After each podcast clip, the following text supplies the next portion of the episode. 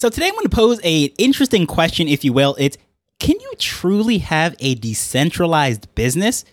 It kind of seems like a catch 22 or an oxymoron, doesn't it? Well, we're going to dive into that today, so hopefully you find this interesting. Hello, I'm Taj, digitally known as Tropic Vibes, the host of Nifty Business, where we highlight NFTs and explore Web 3.0 as we move from pure speculation to creating real world value.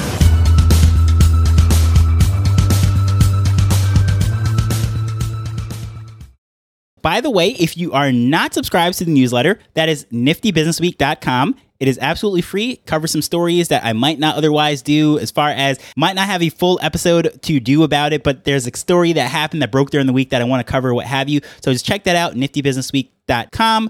Absolutely free dive into some very interesting stories there. But as far as can you have a decentralized business? Now, that's a very interesting thing because really, when I think of a business, I think of an organization that is fulfilling some sort of purpose. That's why they exist. And usually that is profit generating, but it doesn't have to necessarily be. It's not a prerequisite of being a business, but an organization that is solving some sort of problem, fulfilling a purpose. That is what I think a business is. Now, there might be up for debate, but that's what we're going to say can you truly have one that is decentralized?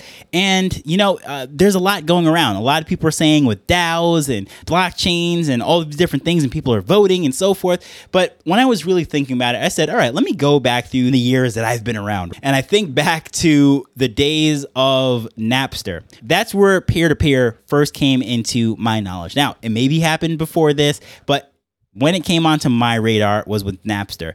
And peer to peer music, okay, this is very interesting. However, they had a central server, central database, and everything. So by the time, you know, Bono and the record companies and all these different people started to run around and they came after them, and of course, that whole company uh, went down, right? They took them to court, won, everything fell apart they had centralized servers. Then we went to LimeWire and all these different services.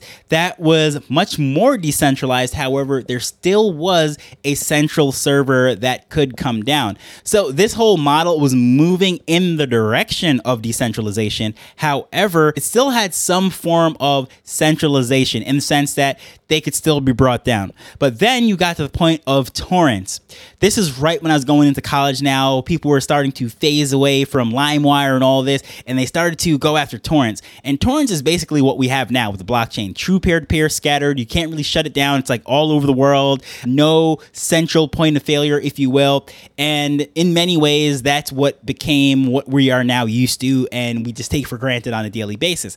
However, with that, there is no headquarters, there is no CEO making the direction, there is n- nothing. It is so descattered and everything. With Napster, it was making money like crazy because it was running ads and all this stuff. Even though there's peer to peer, there was a lot of promotions and advertising. Same thing with LimeWire. There's different promotion things that they had and uh, banner ads and uh, all sorts of things for them to monetize and make money as a company. But with torrents, no. Like these things are just scattered. They're all over. I mean, anyone can have them. But then at the same time, too, there's a lot of issues in the sense that when you don't have some sort of uh, customer service, a central database, a central company, if you will, there's lots of issues, uh, planes, things can go wrong, viruses, and so forth. So by the time we got into college, all sorts of crazy stuff started to happen. Viruses and computers were crashing like nobody's business. I can't tell you how many hard drives my friends and I went through. Not that we were, of course, getting any pirated things because that was just very bad. And we saw those ads that were in the movies. You should not do that stuff. We just happened to pick up viruses through unsuspecting ways. Who knows how they came on our computers? But our computers were crashing and all sorts of stuff. And then in steps the, the savior, if you will, Spotify and streaming. Of course, there's other platforms that came before them, but now now it's sort of like, you know, well known. Like Spotify is the king in the game. So we went from one extreme to the other extreme and then back to the other extreme. So we went from everything being completely centralized on these servers and we're going peer to peer to semi. Then it was complete chaos, the Wild West. Everything's just going all over the place and no way to stop it. And then going back to the other extreme where we don't even own the files or anything. It's all streaming, it's all up on the server. We're at the mercy of this company and everything. We pay whatever they say we pay. The artists are getting paid. So, completely opposite spectrum, right? Question that I open up this thing is can you have a decentralized business? And the reason why I went through all that history, all the different things to show you how we move and swing and all sorts of things, I see a lot of people trying to turn this into a, a community led business, like these NFT projects and so forth. And I think that's great, having people have voices and inputs and so forth.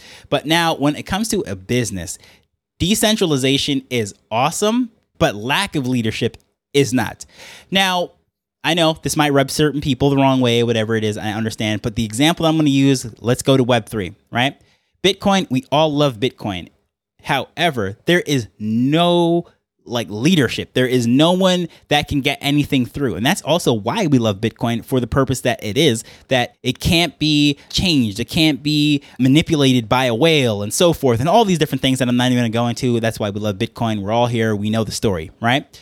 But when there is a problem with the chain, let's say scalability issues or what's going to happen after the 21 million Bitcoin are on chain, like how are the rewards and the security of the chain going to work? All these different things uh, that needs to be thought of and how we need to get proposals to make it more sustainable beyond the next few hundred years or whatever it is, well, then it's very hard to get anyone to agree on anything because it is so decentralized, which is an amazing thing. Why we value it and love it so much. But at the same time, if this was a business, it would be a complete disaster in the sense that nothing could get done. It is so fractured. All the things that I said, again, that we love about it is also why I don't think it's a great model for a business. Then, of course, you have the maxis that are going to knock all the other chains, such as Ethereum and Solana and all these other ones, because it is not Bitcoin. Things can happen. You know, there's forks and splits and upgrades and so forth. All right, whatever. Not going to go into all of that. However, what I wanted to say though, it is just very interesting, really, really, really interesting that people then decided to take that model, bring it into NFT projects, and start these different things and think that they can make a sustainable business model off of it. And it's like, oh yeah, we're not having uh, leaders and such, and we're making decisions. We're putting it all out to vote as a community. Well, first of all, that was a recipe for disaster. You gathered a whole bunch of people that primarily came into this thing for quick flips. Quick gains. So they're thinking short term. Now, if you are a leader, a business owner, a business builder, an entrepreneur, you're building this stuff to be sustainable. You don't want to uh, be here and rise to the top and then be out of business within six months, right? Like, no entrepreneur that I've ever come across had that in mind. Like, yeah, we just want to make as much money as we possibly can in six months and then shut our doors. That's a scammer. That's a frauder. That's that's all sorts of different things. But I'm talking about a legitimate business. No one starts it like that. They might say, I want to exit, I want to sell my business, I want to start a newsletter, YouTube channel, whatever it is, sell it, sell the brand. Okay, cool. As an influencer, all right. But a business owner that's building an enterprise doesn't think that way.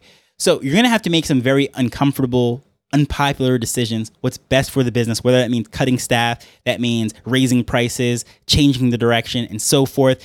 Those decisions have to be made by a leader. Now, when you have something that is completely decentralized and everyone's looking out for their own interest, I don't know, it can get really kind of sketchy. Things either don't get done or somehow gets manipulated in order to then be in the best interest of someone at the top. Now, the thing with these NFT projects and these other types of things that are not named Bitcoin is that the supply is so much less.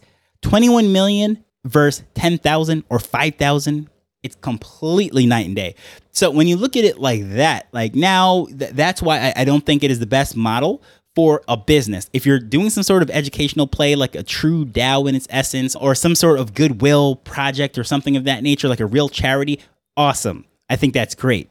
Because at the end of the day, it's other people's money that you're spending and distributing. So, yeah, everyone can have a little say where it goes and so forth. But a business for the long term, trying to solve a problem, trying to get somewhere, uh, I, think it is in the best interest of a business to have a leader, right? Leaders get people through crisis. Leaders get people through tough times.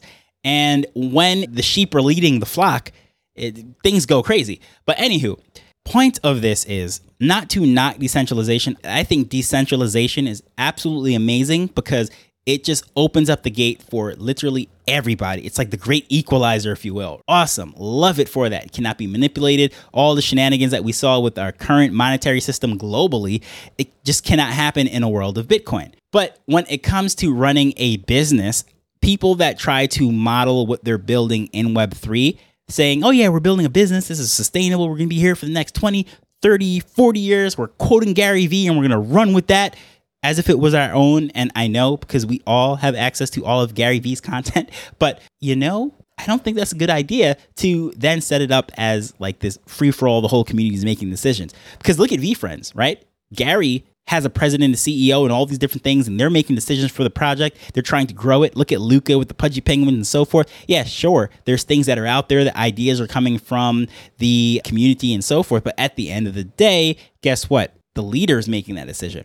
So when it comes to making a business, I think a leader is awesome. You could have decentralized power in a sense, but the leader has the vision, the leader has the decision making, and so forth. But yeah, the reasons why we love decentralization and crypto might be the reasons why we shouldn't love it to set up our business that way. So, even the biggest maxis I know that are all about decentralization when it comes to their business, their content, their enterprise, whatever it is that they're doing, guess what they do? they're not decentralizing that. Why? They're putting time, energy, and money into this thing. They want to see it go forward. They have a vision for it. They're going to make decisions. So it's kind of cool in the sense that, like, we that are in this space, like, we have the best of both worlds. We can see where decentralization is absolutely necessary for security, trust, and all those other things, and then pick and choose what elements of it we need within the business that we're building. And I think that's just really cool, right? Because we are decentralized, if you will, doesn't mean that when we're setting some sort of business and building for the future, that we're not going to take the approach in what we are building as individuals, as leaders, right? So I think there's a fine line, and I know a lot of people once they start to think of, oh, well, I'm giving you money to do this. Well, yeah, sure. Like look at VCs and venture capitalists and angel investors and so forth. The vast majority of them do not sit in the business and poke at the founders that they funded. Like they they don't. Now, when you get to certain levels and like you're putting billions into companies, you can remove people from the board and uh, add CEOs and, and, and things of that nature. But what I'm talking about is like a startup company, for the most part, they're given funds and they're giving resources and it's not like they're sitting in there at every single interview saying, yeah, hire that person. No, don't hire that person. Oh, no, no, no, no. Go with blue desk instead of red desk. Like, no, it just doesn't happen. So yeah, I think we have it a little bit backwards in Web3. And I think uh, coming out of this whole thing and people actually building real businesses and so forth rather than just meme coins and JPEGs, I, I think that is something that we're going to see. And I don't think it is a problem if I'm buying into a business that has central leadership. I, I don't. I really see no issue with that. And I want to see that, right? On the other hand, a chain where I'm putting my money and things of that nature, I, I, I don't want to be locked out from my money because some whale wants to change the proposal that if you have more than 10% of the chain, then your funds are doubled when everybody else is diluted, or some crazy thing like that could happen. Now, I don't want to see that happen. I want to see decentralized. But again, we're talking a completely different thing securing the chain versus a particular project or business. So, anywho, hopefully you found this interesting because a lot of the times when I'm in these spaces, people are saying some crazy stuff like they want everything decentralized. I remember when i first came into web3 the peak of everything and everyone was talking about yeah i can't wait until there is a web3 decentralized version of google docs. Like what? Why?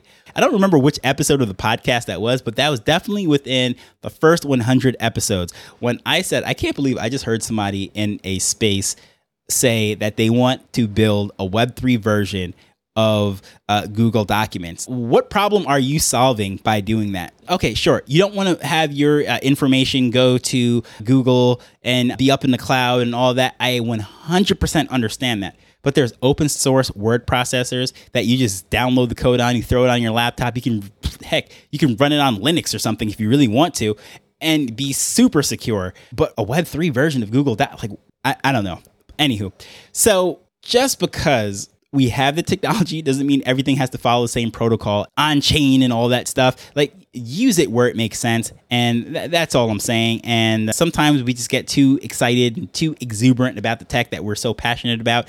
And uh, when we speak about it, just just step back for a minute, pump the brakes. All right, see what's going on, hear what's up, and see how we can then use this stuff to really build some things. So that's all I just wanted to say.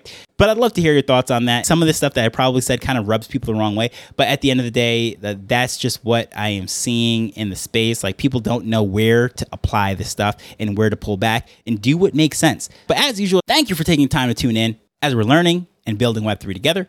So until next time, later. The Nifty Business Arrow is not investment advice. It provides insights and information within the space.